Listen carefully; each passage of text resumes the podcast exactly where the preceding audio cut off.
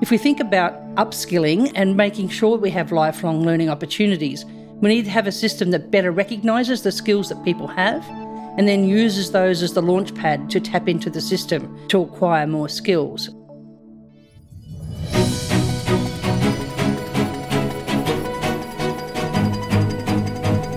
Hello, and welcome to KPMG's Talking Tertiary podcast, where we reimagine tertiary education for a changing world. I'm Stephen Parker, KPMG's education sector leader in Australia. During this podcast series, we'll be talking about the key issues facing tertiary education with some of the leading experts in the sector. As industries and skills evolve, the whole ecosystem will need to respond quickly. In this episode, I talk with Jenny Lambert, Director of Employment, Education and Training at the Australian Chamber of Commerce and Industry, to hear about the views from employers. Here's the interview which we recorded in November 2018 in Canberra. Welcome, Jenny, and thank you for joining me today on Talking Tertiary. My pleasure, Stephen. The future of Australia is going to depend on many things, but a thriving economy is clearly one of them. As the Director for Employment and Training at ACCI, the Australian Chamber of Commerce and Industry, you must have a great vantage point looking across the country. And I'd love to hear your views to open the discussion out on how the tertiary education system is supporting business and any areas where you think it could improve. Yes, Stephen, it certainly is an interesting position we're in. We have over 80 industry associations and state chambers who belong to the Australian Chamber, and they bring a diverse perspectives from across the economy. They have a lot of satisfaction points about the tertiary system in terms of they're aware of the employer and student satisfactions across the system, but they also have a lot of frustrations with the system. And there are a lot of areas that need to be really looked at in terms of whether it's going to be fit for purpose for us moving forward. One of the key areas for us is the vocational education and training system, mm, which mm-hmm. really can best be described as a policy basket case in terms of the inconsistencies across the system. But we're also very conscious of making sure that across the whole of the system, we maintain an evidence based approach mm. with an informed market. You know, getting information out to parents, to would be students, to people looking for jobs is fundamental to making sure that these systems, these tertiary education systems, continue to produce the skills needed for the economy. Well, let me pick up that very last point, but I do want to work my way back into your earlier points about TAFE, VET, and some frustrations you might have. But on the skills for the future point, we hear a lot about a fourth industrial revolution coming our way. Whether you agree with that as a label, clearly there's a lot of technological and other change afoot. Do you think we're ready for it as a country? I think we're certainly focusing on it, in some ways, over focusing on it as though it's the future. The future of work has become the new buzzword, mm. and hmm. it's been like that for a few years now. But at the end of the day, the future of work is now. The work continues to evolve. It's not like one day we're in the second industrial revolution and the next yep. day we're in the fourth. These things are evolutionary. And although there are specific inventions that can really mix things up, by and large, across the whole economy, those changes are revolutionary. And it's how we continue to see the system adapting to those changes that is fundamental. Rather than us to keep thinking about planning for the future, we also, very importantly, need to plan for now. And that is no more true than for a student looking out into what jobs they're going to look at for their future career because the issue for them going from education into work is securing that first job. It's not trying to work out what in 20 years' time they'll need to have. Those things will evolve. They'll get those skills as they go into the work. In the same way as you and I will need to continue to get more skills as we move through our career. That's true of everyone throughout their career. But getting that first job is about making sure that the education system is delivering the skills needed for the current workplace, not 10 or 15 years' time. And that's really fundamental. Okay, let me pick up the lifelong learning point you're making that over the years we will pick up new skills, we'll retrain, we'll upskill, and so forth.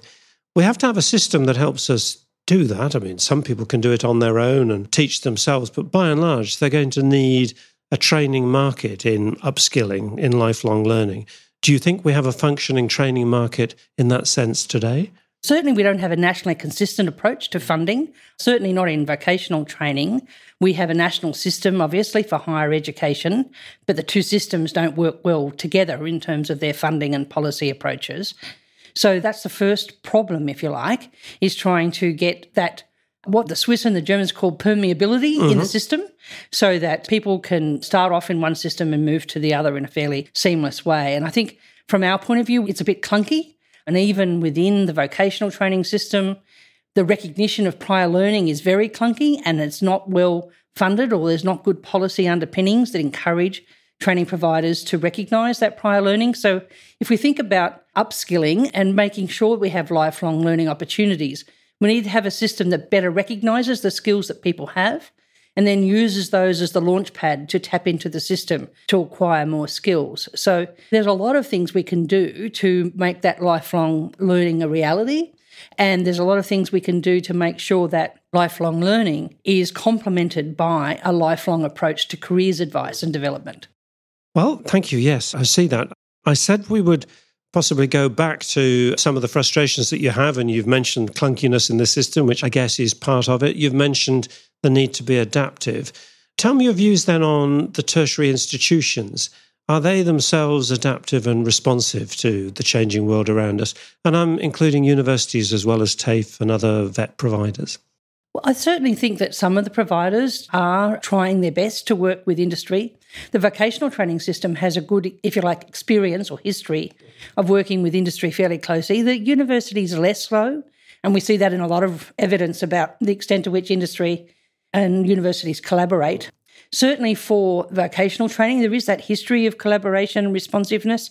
We certainly see in the vocational training system the problems with quality mm. and the excesses of poor quality and the way that providers are driven not necessarily to aim for high quality training. They're looking for short term profit making outcomes.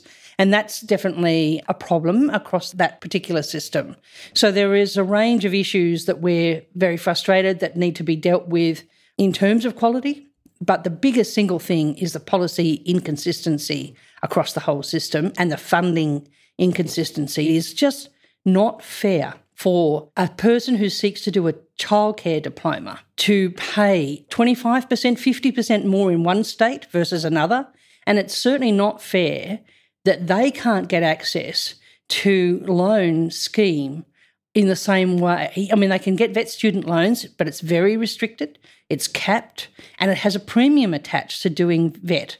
So, why does the person wanting to do a career in childcare diploma pay a higher price in a relative sense to someone doing a university course or becoming a plumber. That inconsistency and inequity in the system is terrible across states and it's terrible within disciplines. And I think they're the things that we really need to resolve. Well, you're pushing at an open door with me on this one in the report that we published in August on reimagining the tertiary system we talked about the state inconsistencies, the seven different income contingent loan schemes, the distortion of choice that exists because of different arrangements in different parts of Australia.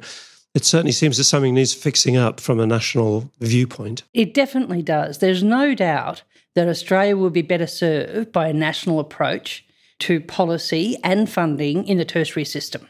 And obviously, in higher ed, that's more easily obtained because higher ed is funded solely by the yeah. Commonwealth government.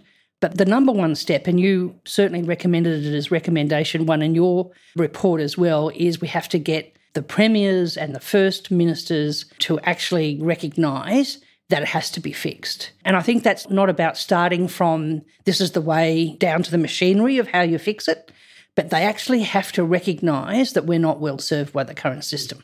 Can I shift the focus then to skill shortages? I've been looking at lists that the Commonwealth puts out and done my own numbers of the areas which were skill shortages nationally in 2017 and had featured for many years in the previous decade. And there are some persistent offenders in the skill shortages list.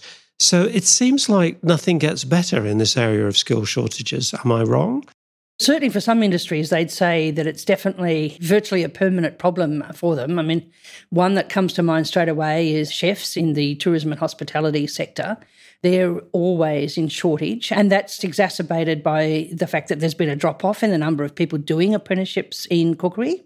And it's also by the fact that the number of migrants coming in in chefs has also gone down. So they're really feeling it just at the time when the industry continues to grow. I mean, the tourism industry mm, has got indeed. tremendous growth and indeed projected to grow a lot more. So that is an area where it has a real problem in attracting people. They've traditionally had one of the highest apprenticeship wages in the country. But there are obviously a whole range of issues that need to be dealt with to try and attract more people into that. There are shortages in construction caused by the huge investment now in infrastructure going on. So you're seeing civil building desperately in need of people. And certainly all the way down through into the household building sector, there's a whole range of skills that's been persistently needed for the last five or six years because of that construction boom. I mean, I think these issues are not easily fixed. Obviously, there is a time lag in from the time of attracting people into starting the training versus when they finish. That creates real bottlenecks for industry, which are desperate for the skills. But we've got to better inform the market. We just have not shifted in our approach to better informing the market. So people are making decisions blind of where the shortages are.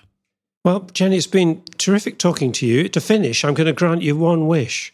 If you had one wish to fix up the relationship, let's say, between tertiary education and training and the world of work, what would it be? My one wish would be for there to be national leadership in the area of vocational education and training and a commitment from the first ministers across the country to actually trying to fix the problem. I think that would be a tremendous step forward. There's a lot of other things we could do, but that's the area of greatest frustration because they really have not been willing to accept that the system is in need of urgent repair. Well, thank you, Jenny. Thank you for coming to see us and for talking tertiary with KPMG. My pleasure. Thanks very much, Stephen.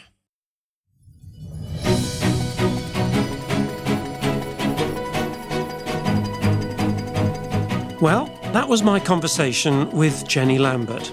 It's clear that some of the inconsistencies in the Australian tertiary system can have a real impact on the students and those looking to study. Do send us your feedback, subscribe, and rate us wherever you find your podcasts. You can also get in touch by email, talkingtertiary at kpmg.com.au, or on Twitter. I'm at Stephen Parker ED, and you can also find out more about our thinking on the education sector at kpmg.com slash au slash education future. Thanks for listening and speak with you next time on Talking Tertiary.